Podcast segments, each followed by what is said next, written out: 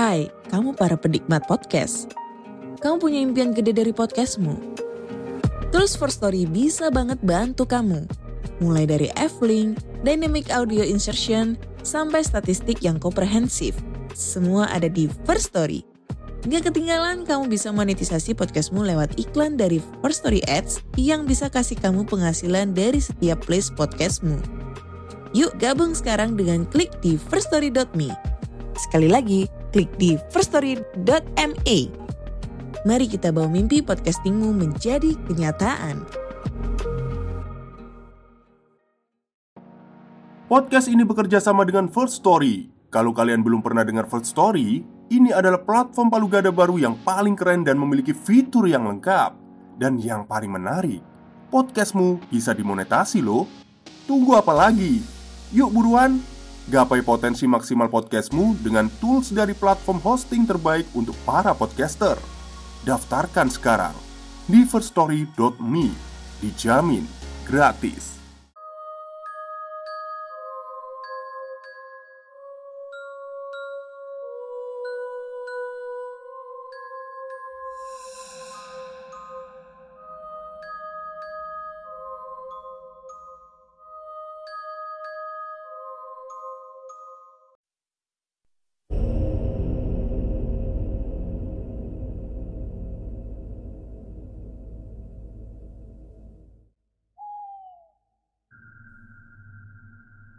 Assalamualaikum warahmatullahi wabarakatuh. Halo semuanya Jumpa lagi dengan saya Chow Sing Sing Kurator dari podcast Horror Night Story. Halo apa kabar semuanya? Semoga kalian semua baik-baik saja ya. Dan seperti biasanya pada hari ini saya kembali dan akan menghadirkan sebuah kisah mistis untuk kalian semua Kisah mistis kali ini saya datangkan lagi dari tweetnya Mas Bri Story Yang kemarin ya, jadi ini bagian akhir dari susuk. Oke, daripada kita berlama-lama, mari kita simak ceritanya.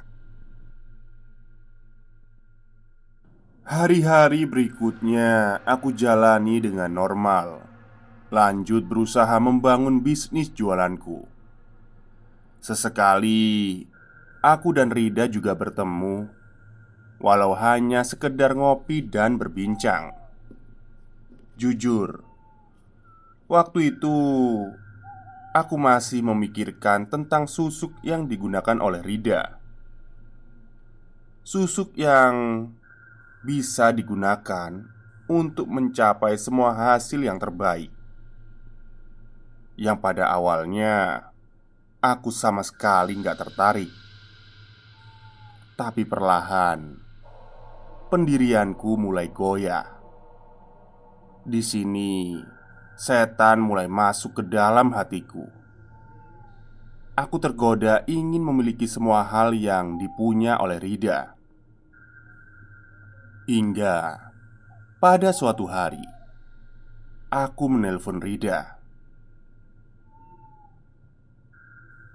Halo, eh, dah, Gue mau deh kayak lu. Gue mau pasang susuk juga. Oke oke. Kamis ini kita berangkat ya. Begitu Rida bilang. Ya sudah Sesuai rencana. Pada hari Kamis Kami datang berkunjung ke rumah Pak Ruhyat. Pak Esti mau pasang susuk juga nih. Begitu kata Rida. Ya udah tuh Neng, gak apa-apa. Biar sukses kayak Neng Rida. Jadi pengusaha besar di Jakarta. Timpal Pak Ruhyat. Lagi-lagi singkat cerita Akhirnya aku mengikuti proses dan ritualnya Aku bersama Pak Ruhyat dan istrinya masuk ke dalam salah satu kamar di rumah besar itu. Kamar ini sungguh agak menyeramkan. Bau kemenyan agak menyenggak pernafasan. Gak ada ventilasi sama sekali, dan gak ada cahaya masuk. Penerangan hanya bersumber dari benda seperti lilin yang bentuknya aneh. Neng, nanti Neng gak akan merasakan apa-apa kok. Tenang aja, prosesnya gak akan lama. Begitu kata Pak Ruhyat, dan ternyata benar. Beberapa belas detik setelah itu, aku gak ingat apa-apa lagi, seperti tidur atau pingsan. Entahlah, Aku tersadar ketika wajahku sedang diusap oleh tangan Pak Ruhyat Tangannya dingin karena basah dengan air. Bangun Neng, udah selesai. Begitu kata Pak Ruhyat bilang sambil tersenyum. Udah selesai? Kok gak terasa apa-apa ya? Banyak pertanyaan yang ada di kepalaku. Akhirnya kami bertiga lanjut keluar kamar dan menuju ruang tamu di mana Rida sedang menunggu. Di situ kami lagi-lagi berbincang. Dipasangnya satu dulu ya Neng. Kita coba dulu. Manjur nggak pakai susuk yang ini? Kata Pak Ruhyat membuka percakapan. Nanti ke sini lagi ya Kasih tahu hasilnya. Istri Pak Ruhyat menimpali. Aku hanya mengangguk-angguk Saat itu aku nggak tahu susuknya ditanam di mana Yang pasti di wajah ya Tapi nggak tahu letaknya di mana. Pak Ruhyat bilang Khasiatnya adalah setiap orang akan terpesona dan tertarik padaku. Aku akan sangat didengarkan. Ini sangat bagus untuk bisnis dan pekerjaanku. Begitu katanya. Akhirnya Jam 7 malam kami pamit untuk pulang Setelah pemasangan susuk ini Aku menjalani hidup seperti biasa Seperti sebelumnya Normal. Hari berganti hari Minggu berganti minggu Dan bulan berganti bulan. Ternyata Benar Aku merasakan ada perbedaan dalam diriku. Aku seperti dipermudah dalam menjalankan usaha. Perlahan tapi pasti, penjualan beranjak naik, semakin laris dan semakin laris. Perubahannya signifikan. Dalam hitungan bulan, aku sudah mendapatkan untung jutaan rupiah. Bulan berikutnya mulai belasan juta, dan bulan berikutnya lagi puluhan juta aku jadi kebanjiran order. Puncaknya, aku sampai harus memperkerjakan dua orang untuk membantu menjalankan usahaku ini. Wah, mulai terasa kan hasilnya? Hehe. Selamat ya, Hes. Kata Rida pada suatu ketika. Melihat keberhasilan ini, aku semakin tergoda untuk mendapatkan yang lebih lagi. Aku ingin lebih kaya raya mengikuti nafsu sesat. Kemudian aku datang kembali ke rumah Pak Ruhyat untuk memasang susuk lagi. Begitulah kira-kira tiga bulan sekali aku datang mengunjungi rumah Pak Ruhyat. Entah itu bersama Rida atau sendirian. Aku semakin terjerumus. Bisa ditebak Selanjutnya hidupku bergelimang harta. Semua usahaku seperti ada yang melancarkan. Selain berjualan yang sukses, percaya nggak percaya, ternyata akun Instagramku juga mengalami peningkatan. Awal 2018, pengikutku sudah mencapai hampir satu juta. Dengan pengikut sebanyak itu, aku mulai terkenal, jadi selebgram. Dengan banyaknya pengikut, aku jadi kebanjiran orderan dan endorse. Dari Instagram ini juga lah penghasilanku juga sangat lumayan waktu itu. Pokoknya sejak akhir 2017 sampai pertengahan 2018, hidupku bergelimang harta dan ketenaran. Tapi walaupun begitu, perlahan di dalam lubuk hatiku merasa gundah. Seperti ada yang mengekang, hidupku seperti berhutang dan aku merasakan hampa terbelenggu dosa. Aku terus berusaha untuk mengabaikan itu semua, mencoba untuk menikmati harta dan kesuksesanku. Tapi ternyata nggak bisa. Aku mulai merasa bersalah, semakin merasa bersalah. Gak apa-apa, Hes. Nanti juga lama-lama perasaan itu hilang. Begitu jawaban Rida ketika aku bertanya perihal perasaanku yang gak enak itu. Ya sudahlah, aku coba terus menjalani, memaksa diri untuk menikmati semua ini, sampai ketika petaka itu datang. Menjelang akhir tahun 2018, Rida meninggal dunia. Dia mengalami kecelakaan tunggal di luar kota. Aku lemas mendengar berita itu. Aku shock, bersedih, dan menangis. Kehilangan sahabat tercintaku secara tiba-tiba. Sepeninggal Rida, aku belum sempat lagi mengunjungi Pak Ruhyat. Dengan berbagai macam alasan, aku nggak pernah sempat untuk ke rumahnya. Waktu terus bergulir sampai ketika di awal 2019 Aku merasa ada keanehan di badanku.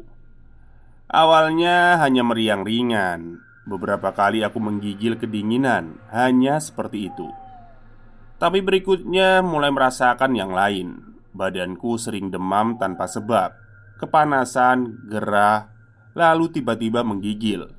Begitu terus, semakin rutin. Sering juga kepalaku sakit, wajahku panas tiba-tiba. Aku mulai tersiksa dengan situasi seperti ini. Nah, saat itulah aku jadi kepikiran sama Pak Ruhyat. Aku yakin dia bisa menolongku. Tapi sial, pesan singkatku nggak dibalas. Ketika aku coba menelpon, ternyata nomor ponselnya sudah nggak aktif lagi.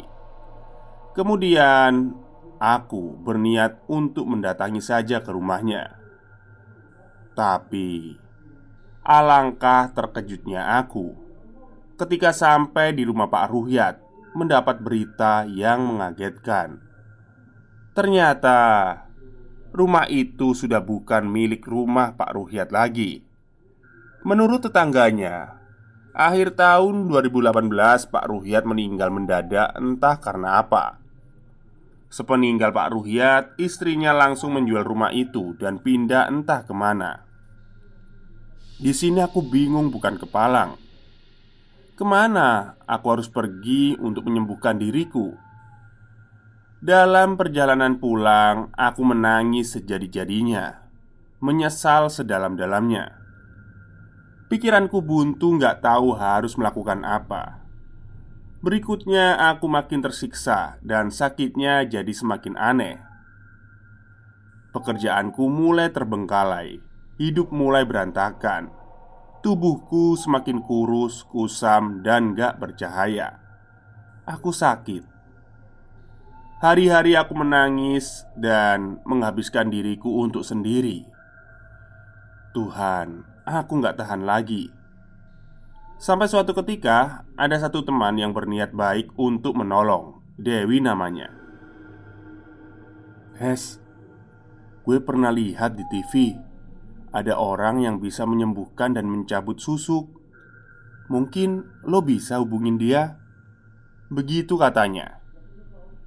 Jadi Dewi bilang dia pernah menonton satu acara di TV nasional acara itu menampilkan beberapa paranormal. Salah satu paranormal sebut saja namanya Mas Wawan.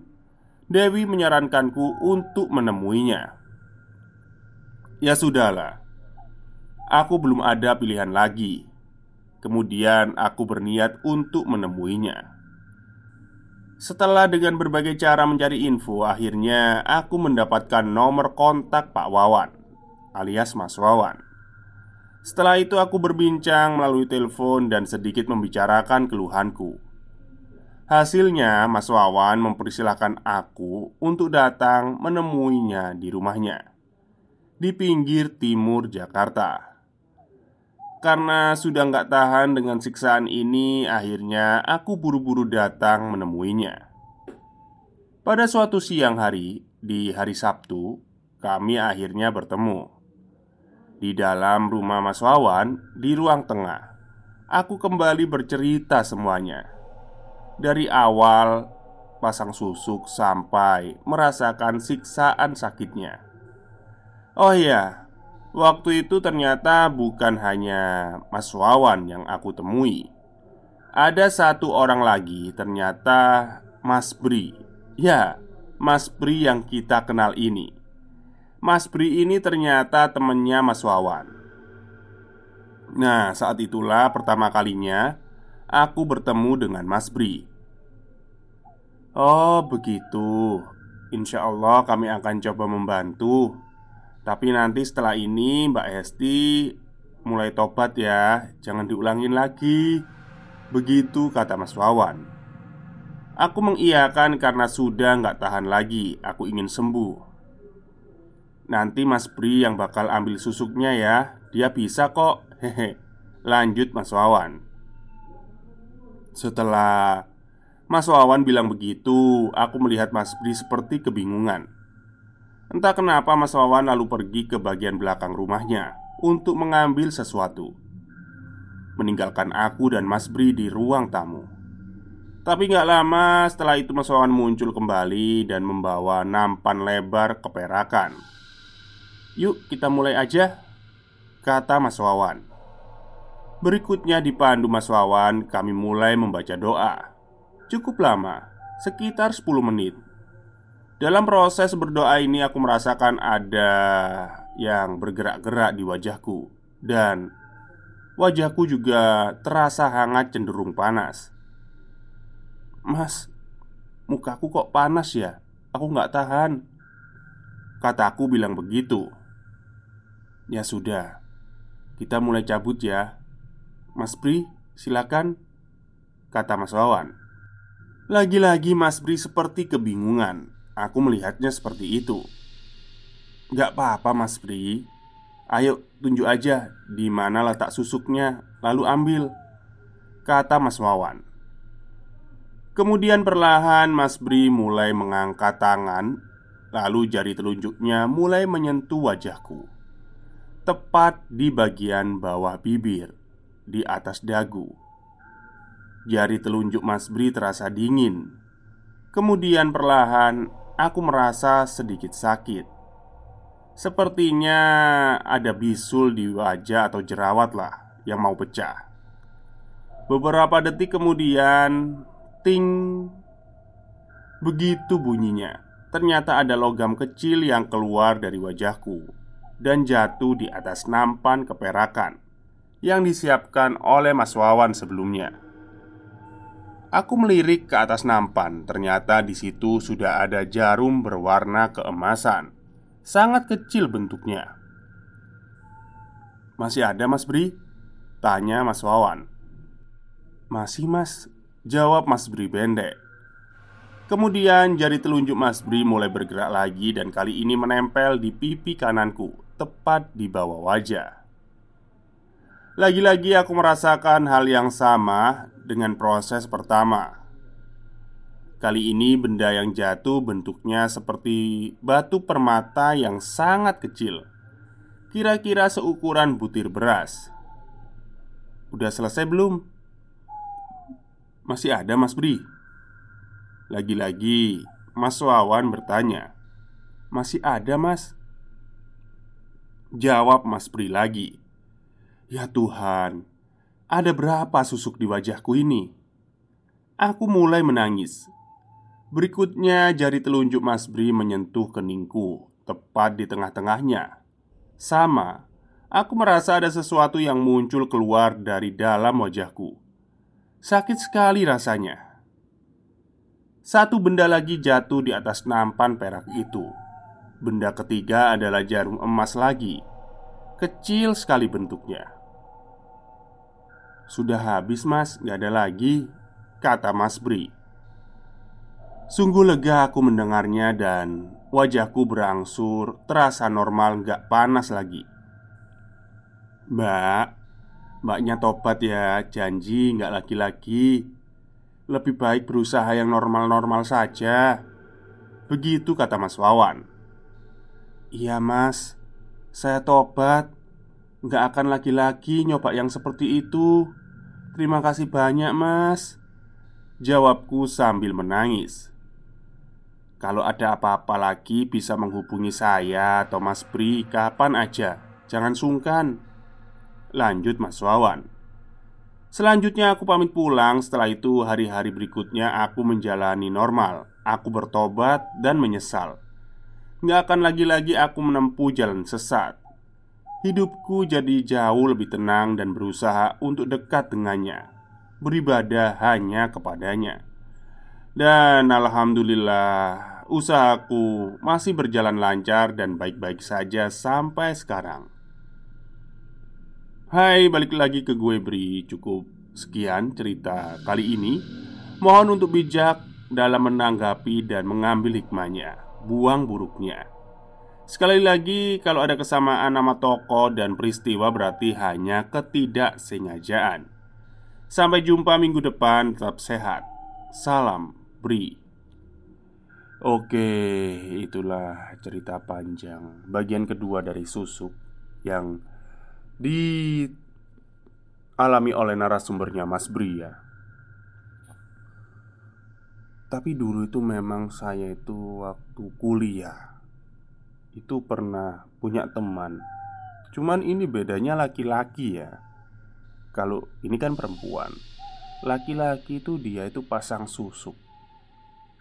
Jadi teman saya ini kan ada anak pondok gitu ya. Ya udahlah, pondok udah lama terus masuk kuliah. Nah, dia pernah ngomong ke saya Ada teman kita yang pakai susu Itu di bibirnya Daerah bibirnya. Katanya sih Susuknya itu digunakan kalau Ya udah Kayak Apa yang dia ucapkan itu kita nurut Gitu sih. Tapi ini lebih condong Maksudnya susuk ini lebih bekerja 100% pada wanita.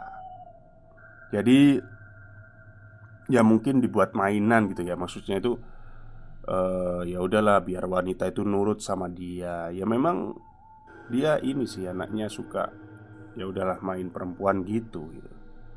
Oke mungkin itu saja cerita untuk hari ini Semoga kalian suka Selamat siang dan selamat beristirahat.